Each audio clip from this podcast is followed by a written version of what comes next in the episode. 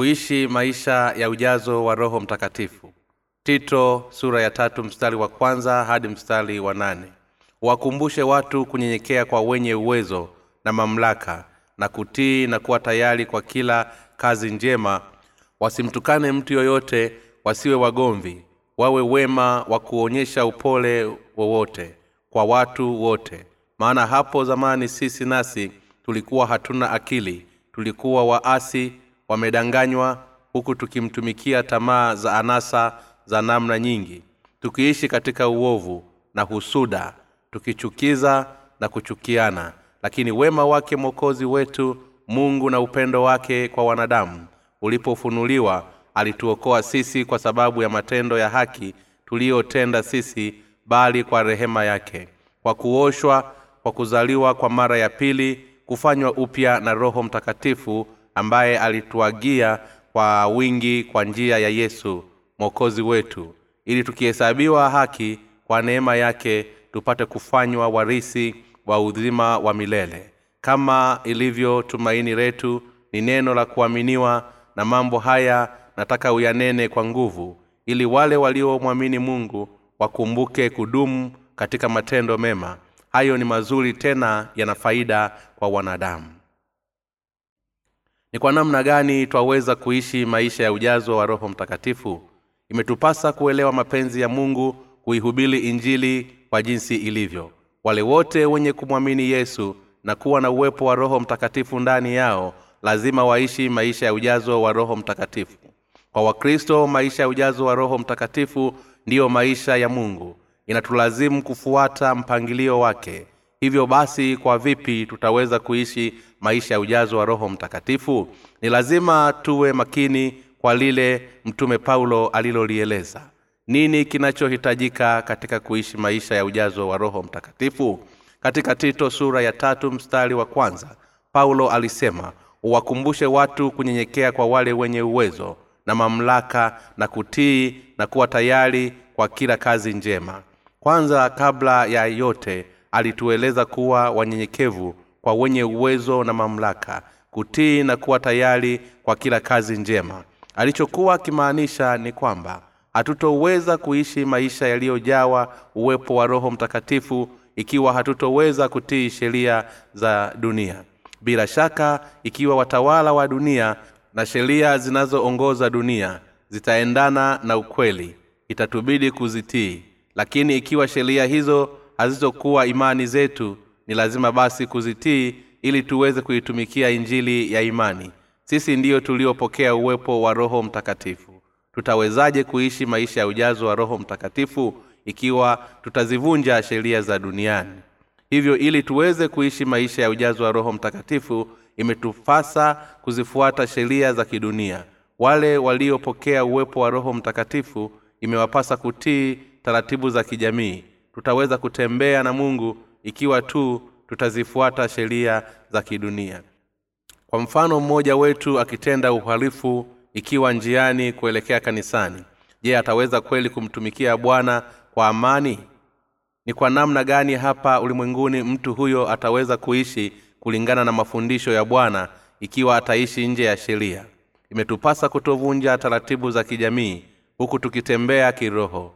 Hakuna lililojema kuja kwa kuvunjwa sheria. Lazima tuitunze amani kwa kuzifuata sheria za jamii. Imetupasa kuwa na unyenyekevu ndani ya mioyo yetu. Paulo alisema wasimtukane mtu yoyote wasiwe wagomvi. Wawe wema wakionyesha upole wote kwa watu wote. Kuishi maisha ya ujazo wa roho mtakatifu imetupasa tusimtukane mtu yoyote. Tuwe na amani wapole na kuonyesha unyenyekevu kwa watu wote. Katika mioyo ya wale wote waliozaliwa upya mara ya pili upo unyenyekevu kiasi na upole. Hili linawezekana kwa sababu roho mtakatifu kaweka makazi ndani yetu. Paulo alituambia kwamba haitupasi kuidharirisha injili kwa kugombana na kila mtu. Bila shaka inatulazimu kugombana ikiwa tu sheria za kijamii zitakwenda kinyume na injili. Lakini ikiwa haziendi kinyume basi ni lazima tuishi kwa amani. Tusababishe wengine watuwazie kwa kusema ingawa anaonekana mkali kama simba kwa wakati mwingine lakini ni mwenye amani kama huwa imani yake katika ukristo bila shaka ndiyo imfanyayo kuwa mpole na mtu mwenye hekima. Hakuna upole au unyenyekevu katika tamaa ya mwili lakini kwa njia ya uwepo wa roho mtakatifu na kwa kupitia bwana aliyetuokoa dhambini ndipo tutaweza kuwa na, na upole kwa wengine. Kusamehe mtu aliyekutendea kosa kubwa kwangu msamaha harisi na kumtendea unyenyekevu toka ndani ya kina huo ndio unyenyekevu wa kweli. Unyenyekevu kwangu siyo kujifanya kuwa mtu mwenye wema kwa mwingine ikiwa bado nachukia kubwa naye. Kuwa na moyo uliojawa na unyenyekevu na msamaha ndiyo kina cha utu wa mkristo aliyezaliwa upya mara ya pili. Yatupasa pia kuwa na upole pale watu wanapotukosea. Endapo hawatojaribu kuweka kikwazo katika injili imetupasa kuwa wapole kwa kila mtu. Lakini endapo wataweka kwazo basi itatulazimu badala yake kuangaza nuru ya upole pamoja na nuru ya kweli. Wenye kupinga kuingilia katika kuenena uongo neno la mungu hawana haki ya kutendewa upole zaidi ya ukali. Mungu hawasamehi wale wote wanaompinga yeye bali huwafanya walipe gharama. Mungu alimwambia abrahamu nami nitawabariki wakubarikio naye akulaanie nitamlaani. Mwanzo sura ya mstari wa tatu. Watu wanaoipinga injili ya kweli hawana njia ya kuokolewa hawatoweza kuzuia janga litakalowaangamiza maisha yao tu bali pia hata kizazi chao. Kwa nini? Imetupasa kuvumilia na kuwa wanyenyekevu kama ilivyoandikwa katika tito sura ya tatu mstari wa tatu. Maana hapo zamani sisi nasi tulikuwa hatuna akili tulikuwa na anasa za namna nyingi tukiishi katika uovu na husuda tukichukizana na kuchukuliana sisi si kama watu hawa kabila ya kuzaliwa upya mara ya pili. Hivyo inatulazimu kuvumilia na kusamehea watu kwa sababu nasi pia tulikuwa hivyo. Katika tito sura ya tatu mstari wa nne hadi mstari wa nane inasema lakini wema wake mwokozi wetu mungu na upendo wake kwa wanadamu ulipofunuliwa alituokoa. Si kwa sababu ya matendo ya haki tuliyotenda sisi bali kwa rehema zake kwa kuoshwa kwa kuzaliwa upya kwa pili na kufanywa upya na roho mtakatifu ambaye alitumwagia kwa wingi kwa njia ya yesu kristo mwokozi wetu ili tukihesabiwa haki kwa neema yake tupate kufanywa warithi wa uzima wa milele kama ilivyo tumaini letu. Ni neno la kuaminiwa na mambo haya nataka uyanene kwa nguvu ili wale waliomwamini mungu wakumbuke kudumu katika matendo mema. Hayo ni mazuri tena yana faida kwa wanadamu. Kulingana na bibilia mungu hakutuokoa toka dhambini kwa sababu tumetenda matendo mema. Ametupatia baraka ya kuzaliwa upya mara ya pili kwa sababu alitupenda na kutuonea huruma. Kwa maneno mengine yesu kristo alikuja ulimwenguni akabatizwa akafa msalabani alifufuka na hivyo kutakasa dhambi zetu zote yesu alifufuka na sasa ameketi kuume kwa mungu kwa kufufuka kwake kati ya wafu mambo yote yasiyokamilika ulimwenguni sasa yamekamilishwa. Mungu alitubariki na roho mtakatifu kwa njia ya yesu kristo mwokozi wetu. Yesu kristo alibatizwa na yohana ili abebe dhambi zote za ulimwengu na kufa msalabani kwa ajili ya dhambi hizo. Zote ili tupate msamaha tumeokolewa na kuwa wenye haki. Bibilia inasema tupate kufanywa warithi wa uzima wa milele kama lilivyo tumaini letu. Maana yake ni kwamba sisi kama warithi wa mungu ndiyo tutakao urithi utajiri wote wa mungu. Ili kuenenda katika aina hii ya baraka ya uzima imetupasa kuishi maisha ya ujazo wa roho mtakatifu. Imetupasa kuamini injiri ya maji na roho kusamehewa dhambi zako zote na kuihubiri injili hii kwa wengine. Hivyo kwa kusamehe dhambi zetu imetulazimu kuitenda kazi kwa manufaa ya wengine. Tusifuate sheria za kidunia na kuhubiri injili kwa wale wanaomtafuta mungu na ni lazima tuwasamehe watu wanaotutendea maovu na kuwatendea mema na upole ili wasiweze kuingilia kazi ya kuihubiri injili njema. Hayo ni mazuri tena yana faida kwa wanadamu. Ikiwa unatamani ujazo wa roho mtakatifu itakubidi ukumbuke paulo alichosema hili laonekana halina maana lakini haya ni maneno muhimu kabisa. Kwa kuwa tunaendelea kuishi hapa ulimwenguni hatutoweza kujazwa na roho mtakatifu ikiwa bado tuna migogoro na wengine. Kwa kutotii kwetu kanuni na taratibu za ulimwengu hivyo inatubidi kutii sheria na ni vyema ikiwa tutachagua kuishi maisha yaliyo na ujazo wa roho mtakatifu. Kwetu kutenda matendo mema imetupasa kwanza kuzitii sheria za dunia na kushikilia na mazi, majirani zetu. Je unataka kuishi maisha ya ujazo wa roho mtakatifu? Waefeso sura ya tano mstari wa nane hadi mstari wa kumi na moja inasema kwa maana zamani ninyi mlikuwa giza bali sasa mmekuwa nulu katika bwana. Enendeni kama watoto wa nulu kwa kuwa tunda la nulu ni katika wema wote na haki ya kweli. Mkihakiki nini impendezayo bwana wala msishirikiane na matendo yasiyozaa giza bali mkayakemee. Kifungu hiki kinatueleza kutembea kama watoto wa nuru na kuzaa matunda ya roho. Pia waefeso sura ya tano mstari wa kumi na mbili hadi mstari wa kumi na tatu.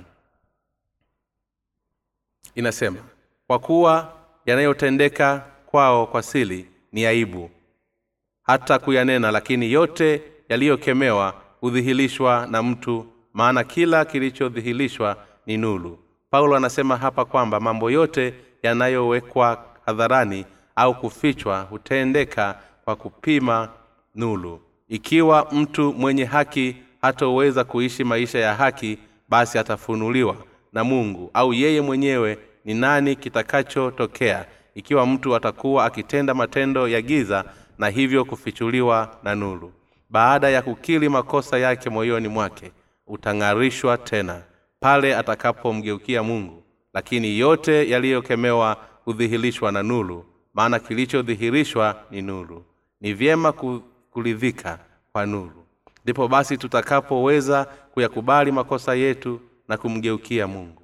Ikiwa hakika tunapenda kuishi maisha ya ujazo wa roho mtakatifu ni lazima tuwe wema mioyoni.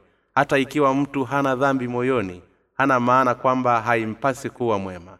Ni lazima kuishi kwa uzuri na wema mioyoni mwetu. Imetupasa kuhubiri pamoja na hekima na kuwaombea wale wote wasioifahamu injili ya maji na roho ili waweze kuelewa na kuweza kusamehewa dhambi zao na tusiwadhuru wengine.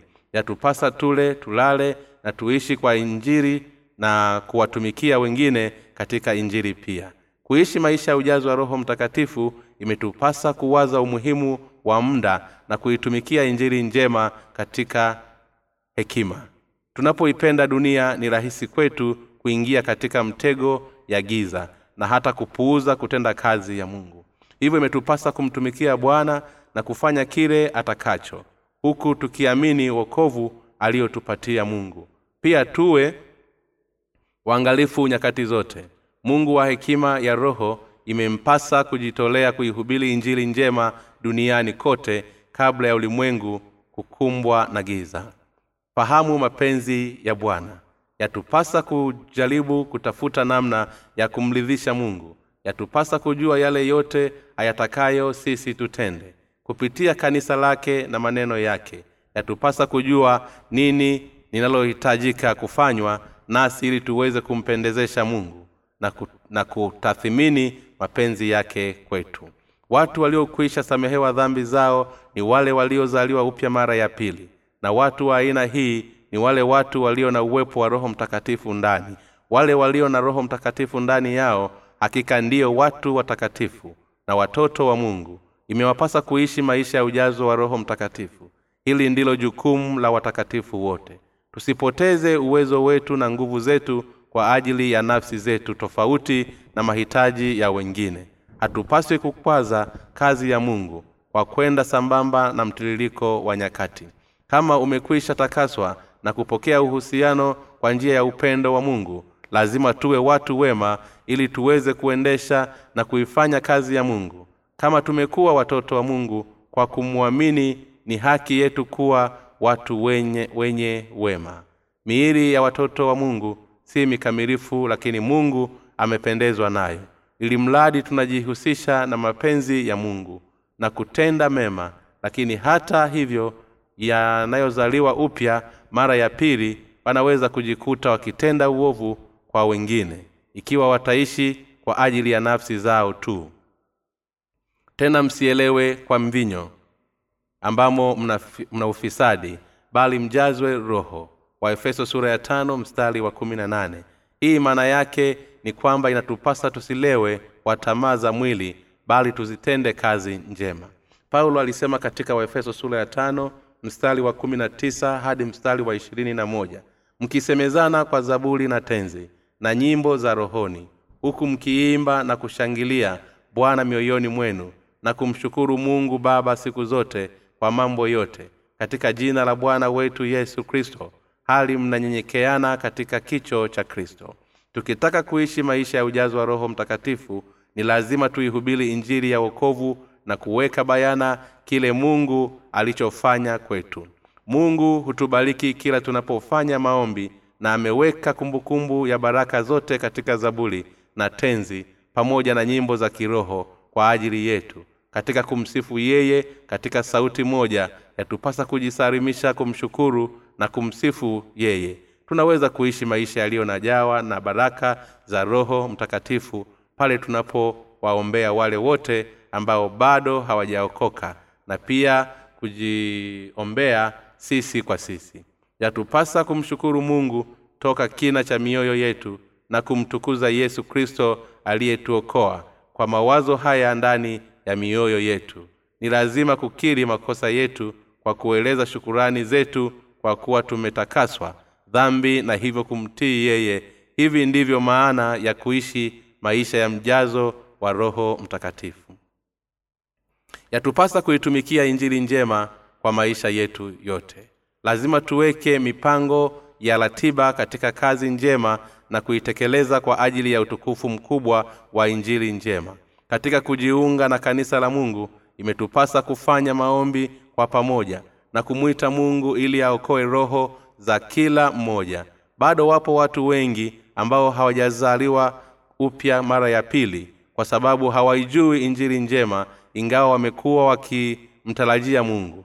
Yatupasa kuwaombea watu kuwaokoa waliopotea kuishi kwa ajili ya roho za wengine na kwa ajili ya kupanua ufalume wa mungu na kufanya kazi njema.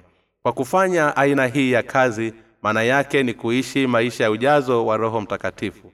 Kuishi maisha ya ujazo wa roho mtakatifu haina maana kuwa uwe na uwezo wa kunena kwa lugha na kufanya miujiza bali ni kujifunza jinsi ya kumridhisha mungu. Maana yake ni kuamini wokovu wa mungu uliotupatia kumsifu mungu kwa mashauri na dhaburi kushukuru kusifu na kumtukuza mungu kwa moyo wetu wote na kumtumikia yeye kwa miili yetu ikiwa ni vyombo vya haki ndiyo mapenzi ya mungu kufuata maelekezo yake maana yeye ni kuishi maisha ya ujazo wa roho mtakatifu. Ili kuishi maisha ya ujazo wa roho mtakatifu yatupasa tuweke utii katikati yetu na baina yetu. Ikiwa mtu fulani atatupa wazo yatupasa kusikiliza kwa kile anachosema. Kwa njia hiyo pia ikiwa tutatoa wazo kwake naye imemlazimu kusikiliza hata ikiwa hakubaliani nasi. Kwa upande mwingine pia yatupasa kuishi maisha ya ujazo wa roho mtakatifu kwa kuweka utii baina yetu na kutenda kazi ya mungu. Kuishi maisha ya ujazo wa roho mtakatifu maana yake ni kumtukuza yesu kristo. Kuishi maisha ya ujazo wa roho mtakatifu maana yake ni kufuata amri za yesu kristo.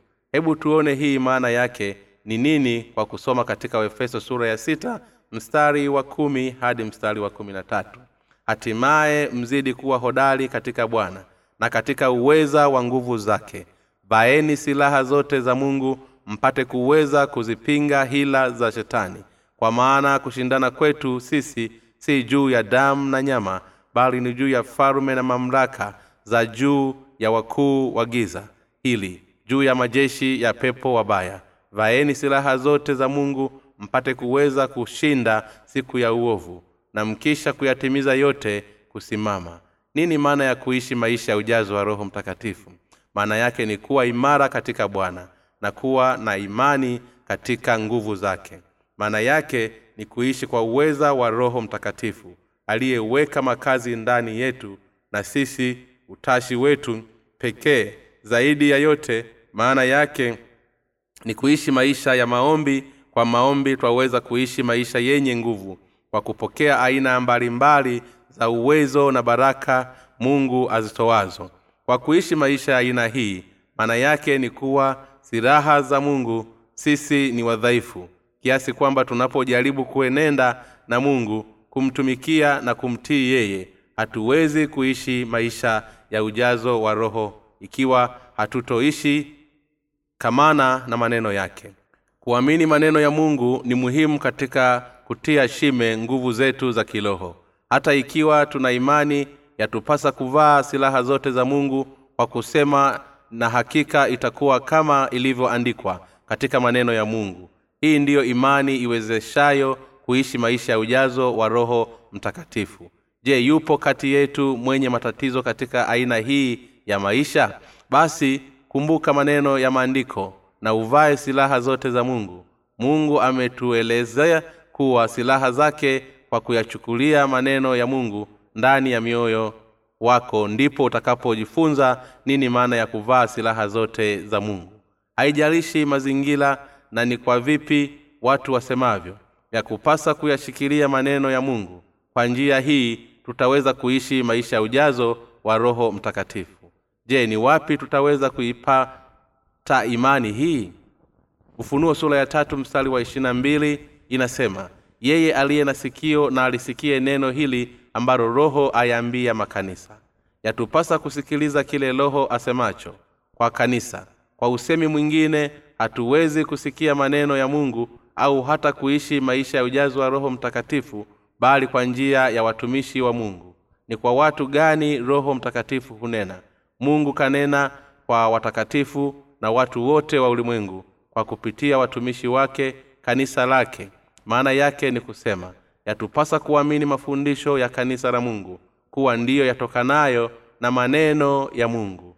Unahitajika kuyakubali mafundisho ya kanisa kwa imani hii katika fikira zako. Ikiwa roho mtakatifu hakukaa ndani ya mhubiri ni rahisi kwake kufundisha kwa mawazo yake binafsi. Mhubiri aliye na uwepo wa roho mtakatifu ndani yake huhubiri maneno ya mungu chini ya uongozi wa roho mtakatifu. Ikiwa hafanyi hivyo na badala yake anahubiri maneno yasiyo na msingi wa bibilia roho mtakatifu humsimamisha kwa sababu yeye yu ndani ya moyo wake. Roho mtakatifu ni mungu. Mamlaka ya mtumishi wa mungu hupanda kwa kiwango cha juu zaidi kwa sababu mungu huweka makazi ndani yake. Katika agano jipya yesu kristo alimwambia petro nami nitakupa wewe funguo za ufalume wa mbinguni. Matayo sura ya kumi mstari wa kumi funguo za mbinguni ni injili ya maji na roho. Kwa maneno mengine injili hii ni funguo wa kuingia mbinguni. Mungu ametupa mamlaka ya kuihubiri neno lake si kwa petro tu bali pia kwa kila mtumishi wa mungu na watakatifu wote endapo tu wamezaliwa upya mara ya pili na kuwa na uwepo wa roho mtakatifu. Kuishi maisha ya ujazo wa roho mtakatifu yatupasa lazima tuvae silaha zote za mungu. Ikiwa hatutokuwa na imani yatupasa kuyashikilia mafundisho ya kanisa akilini kila siku kwa kuamini mamlaka ya kanisa na watumishi wa mungu. Hata ikiwa mahubiri yatakayoyasikia siku hiyo hayatakuwa na maana kwako na moja kwa moja hayahusiki na maisha yako. Bado amekulazimu kwa vyovyote uyasikilize na kuyachukulia moyoni. Tafuta maneno katika bibilia yanayohusika na maisha yako ya kila siku na uyashikilie. Kwa njia hii utakuwa mtu wa imani ndipo utakapoweza kuishi maisha ya ujazo wa roho mtakatifu. Ukitembea na mungu na kushinda vita dhidi ya mamlaka na watawala wa ulimwengu wa giza. Unaweza kuwa umechanganyikiwa kwa sababu ulikwisha ambiwa awali kuwa ya kupasa uwatii watawala wa dunia lakini hapa nasema kwamba imekupasa kupingana dhaifu ya utawala wa ulimwengu wa giza. Nyakati za utawala wa warumi mtawala wake alijiita kuwa yeye ndiye mungu na hivyo sheria ilihitaji watu wote kumchukulia yeye kuwa ndiye mungu. Lakini hili ndilo jambo ambalo wakristo hawakuweza kulifanya kwa sababu lilikuwa ni kinyume na mungu. Hivyo hawakuwa na uchunguzi zaidi ya kumpinga dhidi ya mtawala wa rumi aliyekuwa akiwashurutisha watu kumsujudia yeye kama mungu. Ili uweze kushinda vita dhidi ya shetani ya kupasa kuamini na kushikilia neno la mungu ikiwa tutaishi kulingana na neno la mungu tutajipatia baraka zake na kuweza kumshinda shetani. Ingawa tumeokolewa tutaweza kushindwa vita dhidi ya shetani ikiwa hatutoshikilia neno la mungu. Mungu anatudhalisha ya kwamba kwa kuwa mshataki wenu ibilisi kama simba ungurumaye huzungukazunguka akitafuta mtu ammeze. Walaka wa kwanza wa petro sula ya tano mstari wa nane. Mtu asiye na imani ya neno la mungu ataweza kushambuliwa kiurahisi na shetani. Hata yesu mwenyewe asingeweza kushinda vita dhidi ya shetani ikiwa pasingekuwepo neno la mungu. Imeandikwa mtu hataishi kwa mkate tu ila kwa kila neno litokalo katika kinywa cha mungu. Matayo sura ya nne mstari wa nne. Alimtumia shetani kwa imani ya maneno yaliyoandikwa nasi iweje tuna upungufu wa hekima na hatulingani na yesu. Hivyo lazima tuamini na kushikilia zaidi neno la mungu. Tuseme kirahisi nadhani maneno ni ya kweli lakini siwezi kuyaamini yote. Yatupasa kushikilia maneno kama ma, naamini kila jambo litakuwa ni kweli kama ilivyoandikwa. Hii ndiyo imani iliyo sahihi itakayotuwezesha kuvaa silaha kamili za mungu wale wasemao kila jambo litakuwa kama vile bwana alivyosema. Hawa ndio watakaobarikiwa ikiwa mtu atashikilia maneno ya mungu na kuyategemea mambo yatakayomnyokea kwa, kwa kutengeana na imani yake. Hata ikiwa shetani atajaribu kuta, kutushawishi bila shaka ataondoka ikiwa tutasema naamini neno la mungu naamini neno lake ndilo jibu sahihi hii ndiyo njia ya kushinda vita dhidi ya shetani. Yatubidi kulishikilia neno la mungu. Kwa sababu hiyo twaeni silaha zote za mungu mpate kuweza kushindana siku ya uovu. Na mkiisha kuyatimiza yote kusimama. Basi simameni hali mmejifunga kweli kiunoni na kuvaa dilili ya haki kifuani na kufungiwa miguu utayari tupatao kwa njia ya amani zaidi ya yote mkitwaa ngao ya imani ambayo kwa hiyo mtaweza kuzima mishale yote ya movu tena ipokeni chapeo ya wokovu na upanga wa roho ambao ni neno la mungu. Waefeso sura ya sita mstari wa kumi na tatu hadi mstari wa kumi na saba. Katika mstari basi simameni hali mmefungwa kweli viunoni. Hapa neno la mungu linalinganishwa na mkanda uliofungwa kiunoni ili imani ya kwamba inatupasa kujifunga fikira zetu kwa maneno ya mungu. Yeye anatuambia kuyafuata maneno ya kweli ili tuweze kuwa na fikira moja na mungu. Kwa namna ile mkanda unavyotosha kufungwa kwa kuzungushwa kiunoni imetupasa pia kwa kujikaza tushikiliane na neno la mungu. Tunapokuwa katika fikira moja na mungu kwa asili tunapata uwezo wa kusema naamini kila jambo litakuwa sawia na salama na hakika si jambo litakalowezekana kama mungu alivyosema. Jingine inatupasa kuwa dini ya haki kifuani yatupasa kuvaa dilili ya injiri ya maji na roho kifuani ambayo inasema mungu alituokoa. Yatupasa kuvifunga viuno vyetu kwa ile kweli huku tukiwa tumevaa diriri ya haki ni lazima jiwe ya vito vya thamani yatupasa kuvaa katika ile imani kwamba mungu alikwisha tusamehe dhambi zetu zote yatupasa kuhamia neno la mungu kwa moyo wetu wote na kuhubiri injili ya uokovu unaotupa amani. Baada ya kuyashika maneno haya yatupasa kuwa viatu miguuni kwa utayari wa injili ya amani na kwenda kuihubiri injili ya uokovu inayoleta amani ya mungu kwa watu wote ikiwa tumekwisha kuokolewa toka dhambini tuna wajibu wa kukili imani yetu kwa vinywa vyetu pia hasa pale dhambi zetu na uovu wetu unapodhihirika bayana kwa kujitokeza. Basi imetupasa kusafisha kwa kurudia kuwaza kwa kina juu ya ukweli kuishi maisha ya utakatifu. Kwa kumshukuru mungu yatupasa kuihubiri injili ya maji na roho yenye kuleta amani kwa kila yule ambaye bado hajakombolewa dhamilini mwake. Zaidi ya yote imetupasa kupigana vita dhidi ya uovu kwa ngao ya imani. Shetani anapotushambulia yatupasa kumfukuzia mbali kwa ngao ya imani. Mkono mmoja na neno la kweli kwa upande mwingine. Pia imetulazimu kuvaa chapeo ya wokovu. Imetupasa kuyakubali maneno ya wokovu yasemayo niliokolewa kwa dhambi zangu zote kwa njia ya mjiri ya maji na roho. Mungu alinisamehe dhambi zangu kwa njia hii ya kupasa kung'amua ukweli katika fikira zetu. Lazima tulifanye neno la mungu chepeo ya wokovu na upanga wa roho kuwa ndiyo siraha dhidi ya shetani. Ikiwa shetani atatushambulia ya kupasa kuuchomoa upanga na kumshambulia huku ukisema mungu amenena hivi na ninaamini hivyo tunamfukuza shetani kwa imani ya neno la mungu. Ikiwa tutaamini maneno ya mungu na kuchomoa upanga wa kiroho shetani atakimbia akipiga mayowe. Oh unanijeruhi.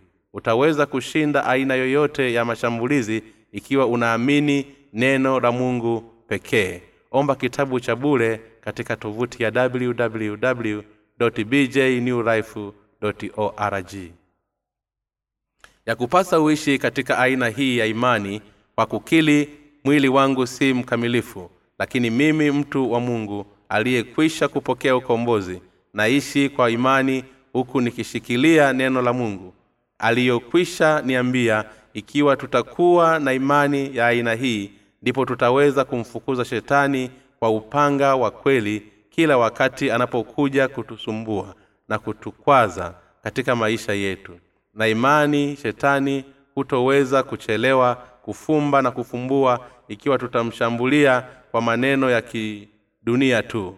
Hivyo yatulazimu kumshambulia kwa kusema hivi ndivyo mungu asemavyo. Ndipo shetani atakapojisalimisha mbele ya mamlaka ya neno la mungu. Ikiwa tutakataa kuishi maisha ya ujazo wa roho mtakatifu yatupasa kuomba kwa mungu ya kwamba kanisa watakatifu wote na watumishi wa mungu wajitolee nafsi zao katika kuihubiri injili kwa kufanya maombi kama vile kwa ujasiri. Hebu nikufunulie siri ya injili. Tutaweza kuishi maisha ya kuitumikia injili. Haya ndiyo maisha ya ujazo wa roho mtakatifu. Kuishi maisha haya ni muhimu kwa watakatifu wote kama ilivyo ondoleo la dhambi umuhimu wake kwa roho zote. Huu ndiyo mpango wa mungu kwa wale wote ambao hawamekwisha kuokolewa toka dhambini lakini hawajui namna ya kuishi maisha ya uaminifu. Ni lazima sasa kuwa na maisha ya ujazo wa roho mtakatifu. Hivi ndivyo mungu anavyotuhitaji tuishi. Imewapasa watakatifu kuishi maisha ya ujazo wa roho mtakatifu ambayo ndiyo mapenzi ya mungu. Maisha ya ujazo wa roho mtakatifu huwawezesha watakatifu katika kuihubiri injili na kwa kutenda matendo mema huwezesha kupenda kuihubiri injili na kuamini kumwomba mungu pia na kuyashika maneno ya mungu. Yatupasa kuvaa chepeo ya wokovu na dilili ya haki ili kumtimlia mbali shetani kwa kusema mimi ni mwenye haki muda wote. Kwa kuwa watakatifu wanao uwepo wa roho mtakatifu kutembea kwa roho na kuweza kupokea nguvu ya roho mtakatifu hufanya kazi ya mungu kwa baraka ya mungu ipatikanayo kwa maombi ya imani na imewapasa kuenenda kwa roho hadi pale watakapomshinda shetani na kusimama mbele za mungu. Wale wote wanaoweza kuvaa silaha yote ya mungu ni wale tu waliozaliwa upya kwa maji na kwa roho. Kwa maana kushindana kwetu sisi si juu ya damu na nyama bali ni juu ya ufalme na mamlaka juu ya wakuu wa giza juu ya majeshi ya pepo wabaya katika ulimwengu wa roho waefeso sura ya sita mstari wa kumi na mbili. Vita ya wale waliozaliwa upya mara ya pili si vita ya kimwili na damu. Hata hivyo vita ya wale wanaopokea upo wa roho mtakatifu ni dhidi ya majeshi ya roho za uovu ni dhidi ya wale wote wenye kukwaza maisha yetu ya uaminifu yasiyoitumikia injili na hivyo kututaabisha. Tunapojitokeza kupinga vita ya kiroho kwa njiri ya maji na roho. Ya bwana ni lazima tuwe chepeo ya silaha ya roho ikiwa tutavaa vazi la kawaida tu. Katika vita hii tutajeruhiwa. Hivyo basi yatupasa kuvaa vazi la kivita.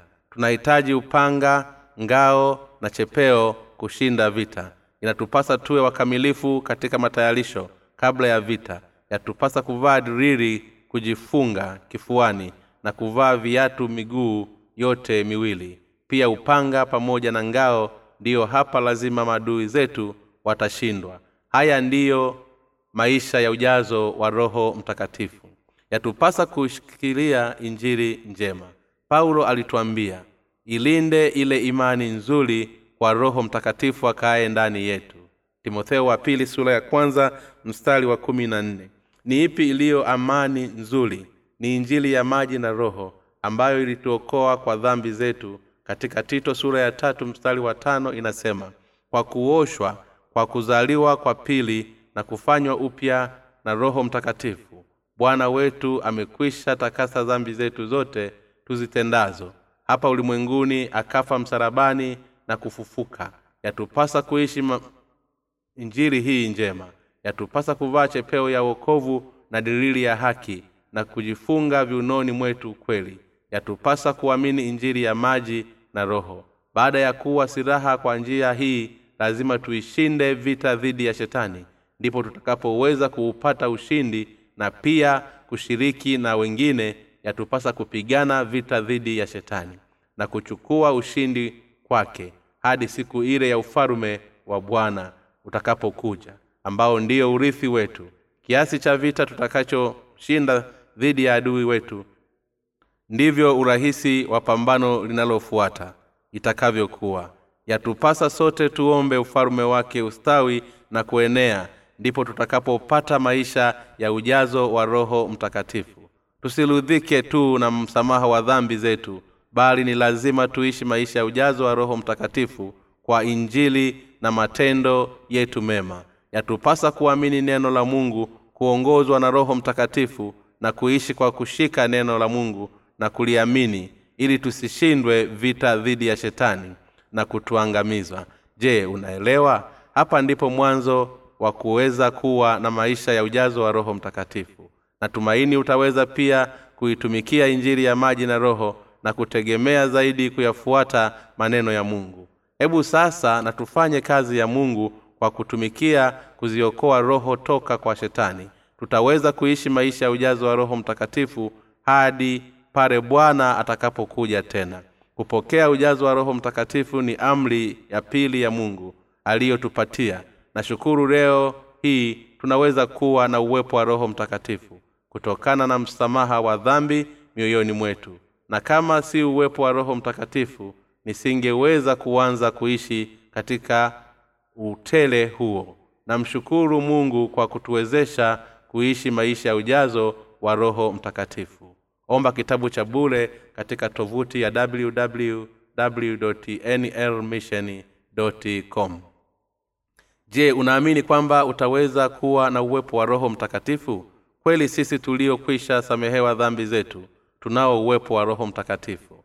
Lakini wote ambao dhambi zao hazijafutwa bado hawajaweza kupokea uwepo wa roho mtakatifu. Wale wasioijua au kuiamini injili ya maji na roho hawana uwepo wa roho mtakatifu. Watu wote ulimwenguni watatupwa motoni ikiwa hawatoweza na hawatokuwa na uwepo wa roho mtakatifu. Kwa kuwa hatuna dhambi mioyoni mwetu basi tuna uwepo wa roho mtakatifu na kwa sababu roho mtakatifu anaweka makazi mioyoni mwetu basi twaweza kuishi maisha ya ujazo wake. Sisi tulio wa uwepo huo yatupasa kufuata matakwa ya roho ili tuweze kujazwa naye. Kiasi tunachotii ndicho kiasi tunachokuwa madhubuti. Katika imani hata kuwa mashujaa wenye mwelekeo mmoja. Lakini ikiwa tutashindwa kumtii roho kwetu ni sawa sawa na kuzuia silaha au vazi la kivita. Hebu natukue kwa kupitia maneno ya roho mtakatifu hadi kufikia kiwango cha watu wa imani. Tunaposikia maneno ya roho mtakatifu imani zetu hukuwa kwa sababu mungu husema. Basi imani chanzo chake ni kusikia na kusikia huja kwa neno la kristo. Walumi sula ya kumi mstari wa kumi na saba. Hivyo hata ikiwa shetani atatushambulia sisi tumekingwa na imani zetu katika maneno haya. Shetani hatoweza kuitambulisha sisi tuliokwisha jirinda na ngao ya imani kwa kuamini injili ya maji na roho. Watu waaminifu huwa na nguvu ya kuyathibitisha mashambulizi ya shetani kwa imani zao. Hebu na tuishi maisha yaliyo na ujazo wa roho mtakatifu kwa imani. Maisha ya ujazo wa roho mtakatifu humaanisha kuihubiri injili ya maji na roho kwa uaminifu ulimwenguni pote. Hivyo ndivyo maisha ya ujazo wa roho mtakatifu yalivyo. Mungu wa mbinguni akubariki. Omba kitabu cha bule katika tovuti ya www bj new org